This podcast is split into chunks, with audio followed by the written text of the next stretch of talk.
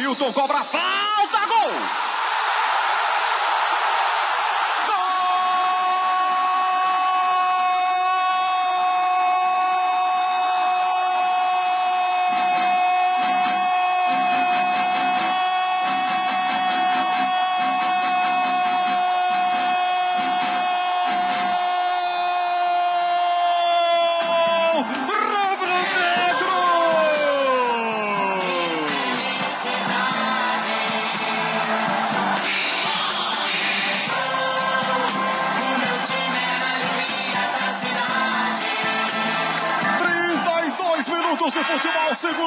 Jogo. Durval, o capitão, zagueiro Durval, o dono da defesa rubro-negra.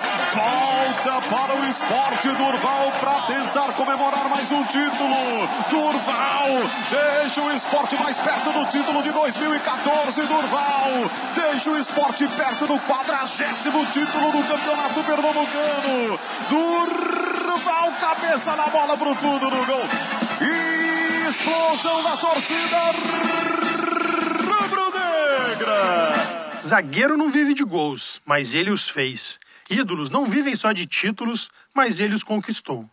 Não era de sorrir, mas sempre levou alegria para as torcidas que gritavam o seu nome. Firma o corpo e prepara para a dividida.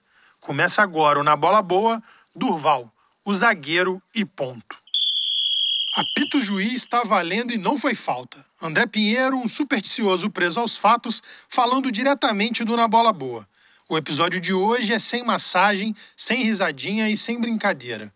Vamos falar do Sir Severino dos Ramos Durval da Silva, o xerife da ilha, vulgo Durval, o zagueiro e ponto.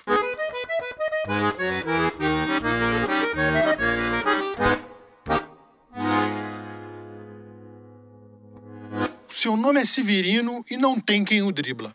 Mas como havia muitos Severinos, que é santo de Romaria, deram então de lhe chamar Durval, o zagueiro que não ria. Mas como há muitos zagueiros que jogam sem alegria, ficou sendo o Durval xerife da ilha. Mas isso ainda diz pouco a alguns na freguesia.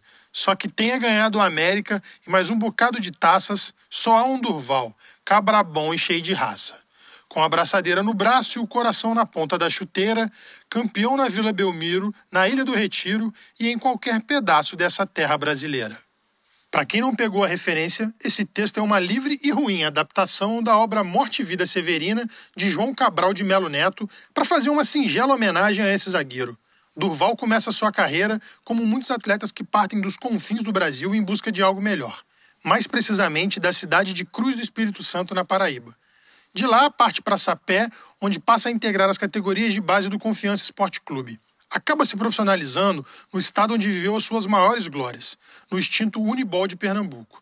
Mas as conquistas começaram a chegar mesmo no Botafogo da Paraíba, onde ganhou seu primeiro estadual em 2003. Daí até 2012, todo começo de ano era a mesma coisa. IPVA do carro para pagar, material escolar das crianças para buscar nas lojas e Durval levantando taça de campeão estadual. Segura essa, Enzo. Nem Sérgio Ramos, que joga um campeonato contra dois adversários, tem esse feito. Respeita que aqui é Durval, meu irmão. Ah, tá maluco, professor? Segue o jogo. Do Belo, Durval fez a mesma rota que João de Santo Cristo e foi para Brasília. Defendeu as cores do Brasiliense em 2004 e adivinhe, campeão, caneco levantado e mais uma vez o nome na história de um clube. A passagem pela capital federal foi rápida. Em 2005 chegou ao Paraná para defender o Atlético Paranaense. E nem vou completar o final da frase que escrevi aqui, porque você já deve imaginar que, sim, ele ganhou mais um estadual. Aí veio o ano de 2006, ele pegou um voo para Recife e deu início a uma das mais belas histórias do futebol. Mais precisamente no estádio Ademar da Costa Carvalho, mundialmente conhecido como a Ilha do Retiro. Foi no Esporte Clube do Recife que Durval virou lenda. Vou listar para não esquecer de nenhum título e só vou falar dos mais marcantes. Foi campeão pernambucano seis vezes, sendo quatro delas seguidas, de 2006 a 2009, além de 2014 e 2017. Levou também a Copa do Nordeste em 2014 e a Copa do Brasil de 2008. E por falar em 2008, precisamos citar, registrar, repetir o gol que Durval fez nas quartas de final contra o Inter. Uma falta do meio da rua Ele ajeitou a abraçadeira, chamou a responsabilidade e, com a sua chuteira preta, colocou o esporte na semifinal. Quem conta essa história como ninguém é o garganta de aço Roberto Queiroz. Passou pela bola, lá vai Durval! É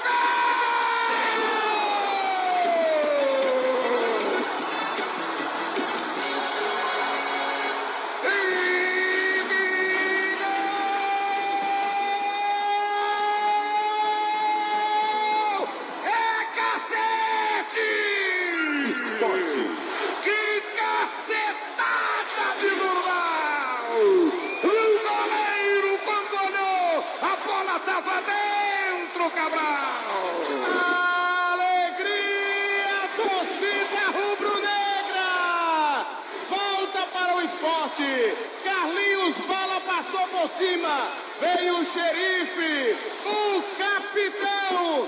Durval com o pé esquerdo. Uma pancada no canto direito. O Klemer foi na bola, mas não viu nada. Esse placar faz do esporte ser um dos quatro melhores do Brasil.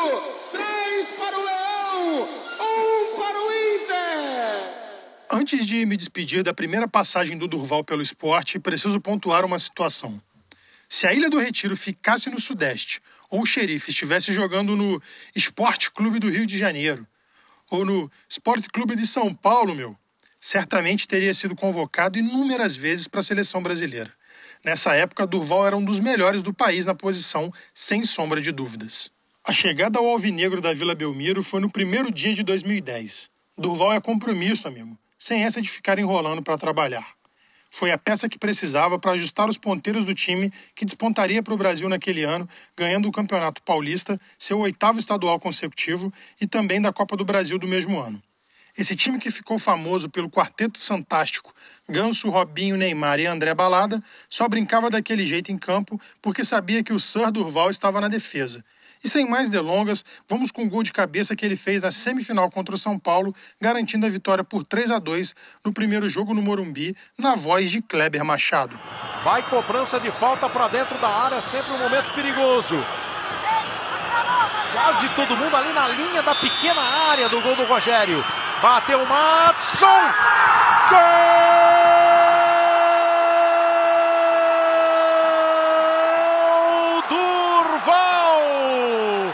Do Santos.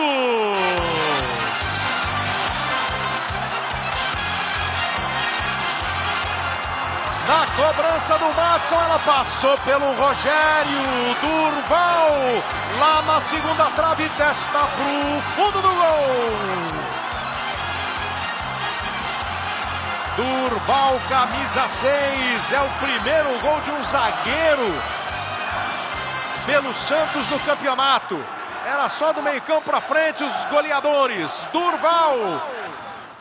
No Peixão, Durval ainda levou mais dois paulistas. Não perca a conta, hein, amigo? São 10 títulos estaduais seguidos para o xerife.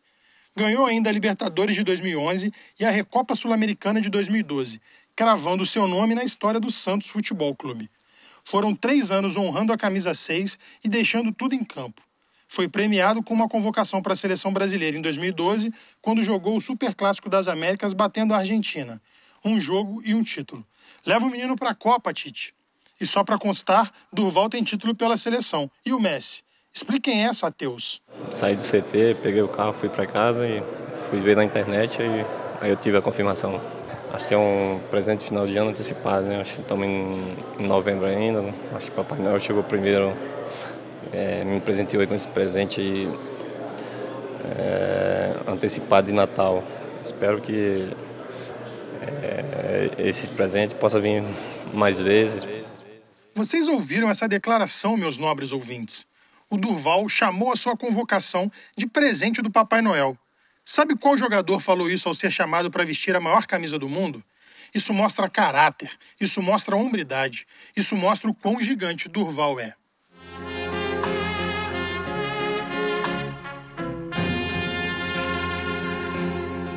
Veio o ano de 2014 e o xerife voltou para a ilha, Filipão deixou Durval fora da lista da Copa e todo mundo viu o que aconteceu. Eita! A segunda passagem de Durval pelo esporte foi para sacramentar o ídolo no coração da torcida e o atleta no hall de maiores jogadores do clube.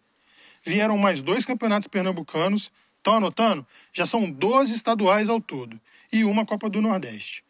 Foram 472 jogos pelo esporte, 33 gols e 8 títulos. Então eu ficava muito chateado, ficava.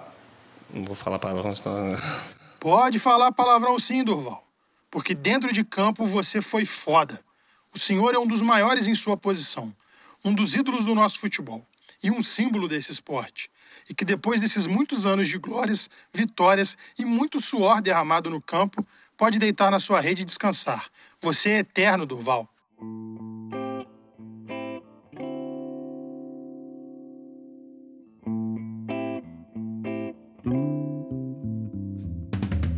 Aos que nos acompanharam nesse episódio, um obrigado do tamanho da raça de Durval. Eu sou o André Pinheiro, um supersticioso preso aos fatos, falando de futebol, lendas, craques e tudo que der na telha com vocês aqui no Na Bola Boa. A edição, sonoplastia, direção, puxada de orelha, esquecimentos e duas paçocas ficam na conta do Tuntum, vulgo Matheus Pinheiro. A trilha sonora, cheia de malemolência, gingado e tudo que um som bom tem direito é do Lequim. Pode buscar no Spotify que ele tá lá. Para você não sair por aí dizendo que aqui só falamos de futebol, vou te indicar um filme. Da obra de Ariano Suassuna, O Alto da Compadecida. Sei não, só sei que foi assim. Pronto, moleque. Larga esse podcast e vai ver um filme.